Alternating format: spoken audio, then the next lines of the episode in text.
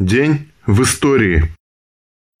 девятнадцатого октября тысяча девятьсот семнадцатого года съезд шестого армейского корпуса потребовал немедленного созыва съезда Советов и установления советской власти.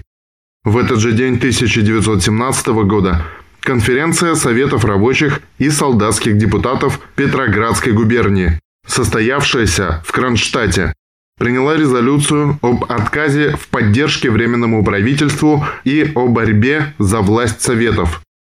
девятнадцатого — двадцать четвёртого октября тысяча девятьсот восемнадцатого года в Москве состоялась первая конференция коммунистических организаций оккупированных областей. Постановления конференции явились программой подготовки массового вооруженного восстания в тылу оккупантов.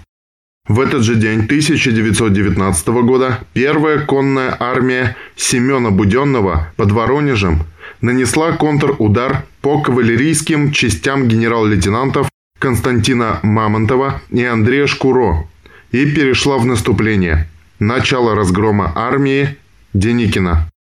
девятнадцатого октября тысяча девятьсот девятнадцатого года в газете «Правда» в отделе «Страничка красноармейца» напечатано письмо с фронта «Прозрели» за подписью заведующего политическим отделом Туркестанского фронта Фурманова.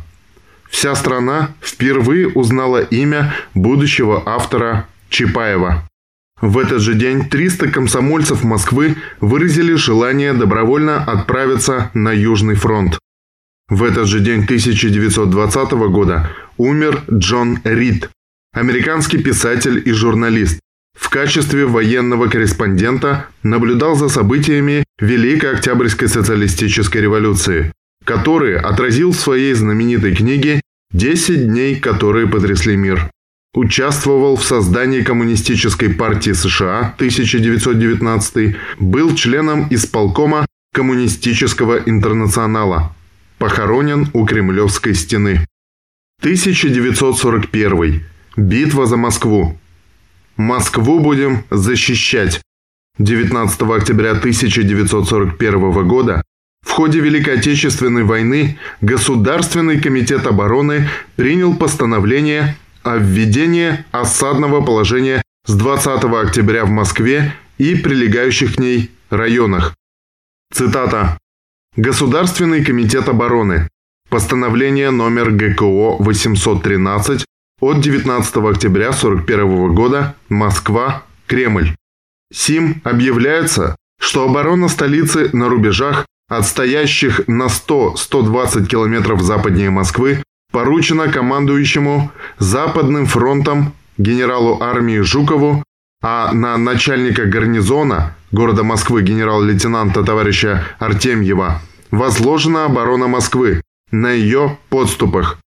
В целях тылового обеспечения обороны Москвы и укрепления тыла войск, защищающих Москву, а также в целях пресечения подрывной деятельности шпионов, диверсантов и других агентов немецкого фашизма, Государственный комитет обороны постановил.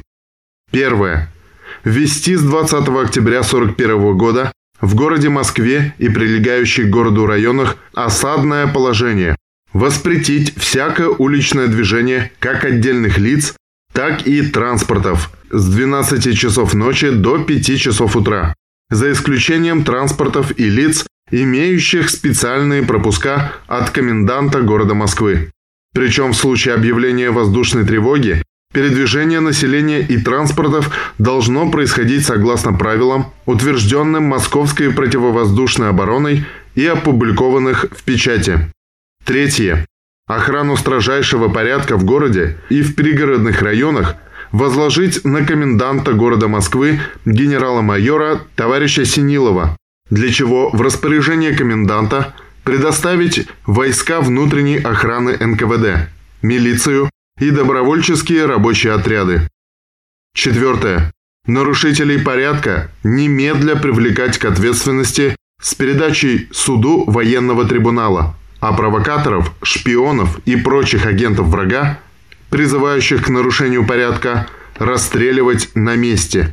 Государственный комитет обороны призывает всех трудящихся столицы соблюдать порядок и спокойствие и оказывать Красной армии обороняющий Москву, всяческое содействие. Председатель Государственного комитета обороны Иосиф Сталин. Конец цитаты. Народные суды в Москве были упразднены, вместо них ввели военные трибуналы.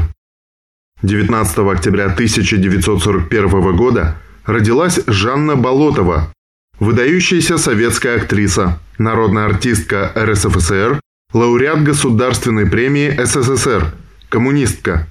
Снималась в фильмах «Дом, в котором я живу», «Люди и звери», «Подранки» и других. девятнадцатого октября тысяча девятьсот шестидесятого года правительство США ввело эмбарго на торговлю с Кубой, начало экономической блокады Кубы. В этот же день тысяча девятьсот восемьдесят третьего года путчистами расстрелян премьер-министр Гренады Морис Бишоп, взявший курс на социалистическое преобразование, что вскоре привело к вторжению на Гренаду американских войск для ликвидации влияния сил социализма и Кубы в этом государстве Карибского бассейна.